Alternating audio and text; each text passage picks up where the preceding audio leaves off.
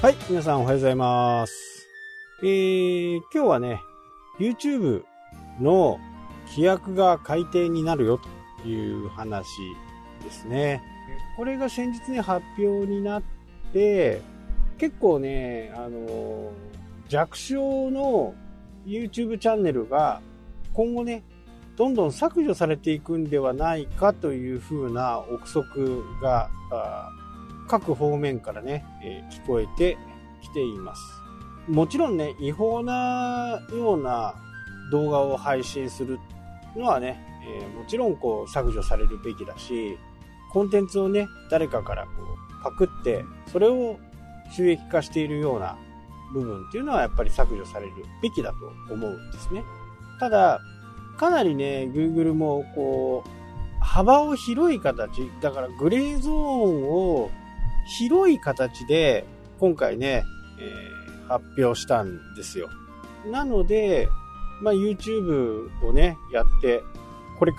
から頑張っていこうとしている人たちも、これを見るとね、ちょっと、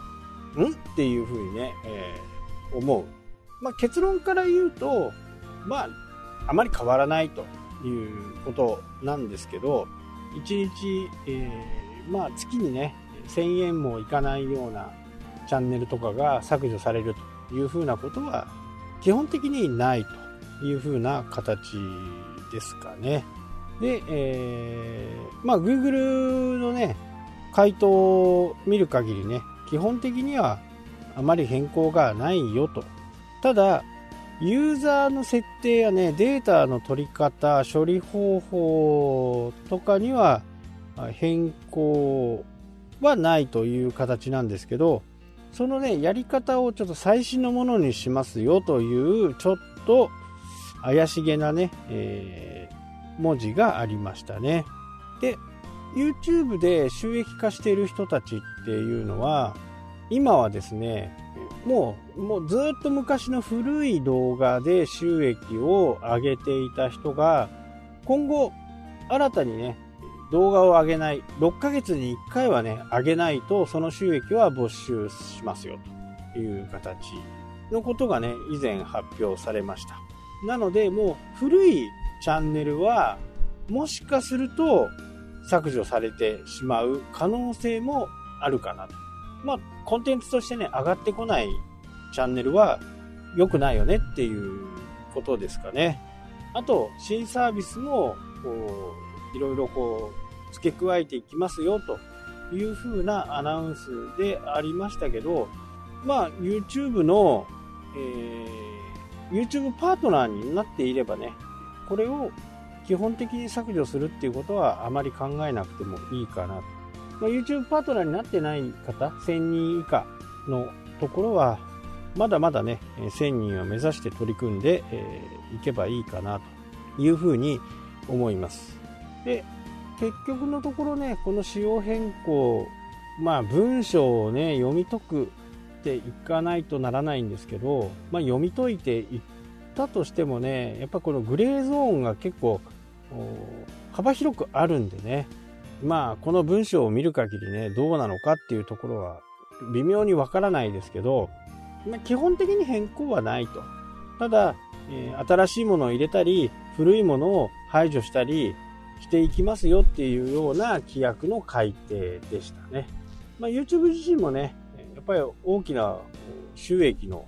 元ですからね、YouTuber が頑張れば頑張るほどね、YouTube の方にもお金が入ってくるっていうシステムですからね。だから100あればね、YouTuber の YouTube をやっている人たちに、えー6割か7割、8割だったかな単純に言っちゃうとね。まあ7割か8割ぐらいは、えーチャンネルを持っている人のところにね、収益として入って、残りの3割はシステム代みたいなもので YouTube がいただきますよっていう形なんでね、広告を出す人、広告主が1万円の広告を出したとすると、まあ、7000円か8000円はね、チャンネルを作っている人の元に入ると。で、3割が、3割とか2割が YouTube の方にお金が入ると。まあ、そのような、そんなようなシステムなんですね、YouTube って。で、広告の方もね、あのー、このチャンネルはダメだよとかっていう風なね、えー、ことも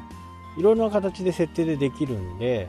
人気のあるチャンネルだからいいということじゃなくて、自分の売りたい、売る商品の、えー、ターゲット層が50歳以上だったらね、えー、ヒカキンのチャンネルに広告を出してもあまり効果がないわけですよ。それだとチャンネルのね、登録者数は少なくても、えー、しっかり40代、50代の方にね、見てくれているチャンネルがあればね、そちらの方に広告を出すとか、まあそういった細かいね、設定も広告はできるんで、まあそんな感じで、基本的にはね、あまりこう気にしなくていいのかなっていうふうに、僕自身は思っています。まあただね、わかんないんですよ。ここがね、一番こ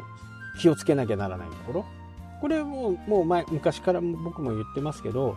やっぱり自分がコントロールできないと、どうしてもね、Google が決めたこと、Facebook が決めたこと、Twitter が決めたこと、アメーバブログが決めたこと、それに従っていかなきゃならないというふうな形でね、えー、いつバーンされるかわからないっていう恐怖の中にコンテンツを作っていくっていうのはね、やっぱり不安がありますよね。せっかくね、こう、作っていって、アクセスも集まって制約もすると。で、先日のね、チーズの、チーズのどこへ消えたの話ではないですけど、そこであぐらをかいていると、またね、えー、他の人たちがやってきて、そこの自分の今までアクセスがあったところの人たちが新しい方にね、行ってしまうという風な形になるんで、まあ日々ね、やっていかなきゃならない。えー、どういう風に毎日コツコツできるかっていうことをね、まあ決して毎日投稿することがいいっていうことじゃなくって毎日コツコツ考えるコンテンツはこんな感じがいいかなとかいうふうにね考えていくことが大切だ大切だよってことですねなので、えー、ネットでねニュースを見るのもいいですしテレビでニュースを見るのもいいですしいろんな形でね、えー、インプット先を増やしておくっていうのはねこれからももっともっと大切になってくるのかなと思いなので、こう YouTube とかでね、えー、自分が好きなチャンネルだけを見るんではなくってね、ちょっと嫌だなって思うような考え方をしている人のね、YouTube を見ることっていうのも非常に大切だと思います。はい、というわけでね、今日はこの辺で終わりたいと思います。それではまた。したっけ？